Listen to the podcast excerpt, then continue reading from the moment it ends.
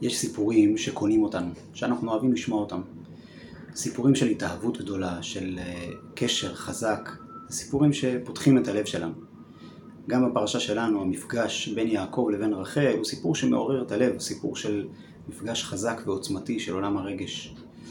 אבל כשאנחנו מתבוננים בפרטים של הסיפור הזה, פתאום עולות כמה שאלות. יעקב מחליט שהוא רוצה להתחתן עם רחל, והוא אומר ללבן שהוא מוכן לעבוד שבע שנים כדי להתחתן עם רחל. אעבודך שבע שנים ברחל בתך הקטנה. ואכן יעקב מתחייב ומתחיל לעמוד בהתחייבות שלו ולעבוד כדי להתחתן עם רחל. ואנחנו היינו מצפים שיעקב כל יום ויום רק ינסה ויחכה לרגע מתי הוא כבר יוכל להתחתן עם רחל. הפסוק אומר, ויהיו בעיניו כימים אחדים באהבתו אותה. כלומר, אותם שבע שנים שהיו תקופה ארוכה ללא ספק, היו כמו ימים אחדים. הזמן עבר מהר, כי הוא אהב את רחל. אבל שוב, לכאורה זה הפוך, אם הוא אוהב את רחל, הזמן עבר לאט, הוא כבר רוצה לממש את הקשר שלו, להתחתן עם רחל, וזה לוקח כל כך הרבה זמן, אז זה היה אמור להיות שהשנים האלה חלפו לאיתם, וכל יום היה נדמה כנצח, עד שהוא סוף סוף הגיע לשלב שהוא יכול להתחתן עם רחל. אז איך אומרת לנו התורה שהיו בעיניו כימים אחדים באהבתו אותה?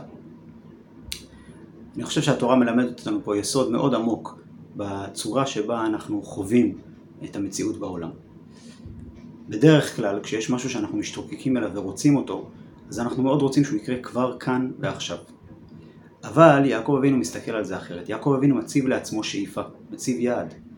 הרצון שלו הוא להגיע לשלב שבו הוא יכול להתחתן עם רחל, וכל מה שהוא עושה בדרך לשם הוא חלק מהייעוד הזה, של להגיע אל היעד של להתחתן עם רחל.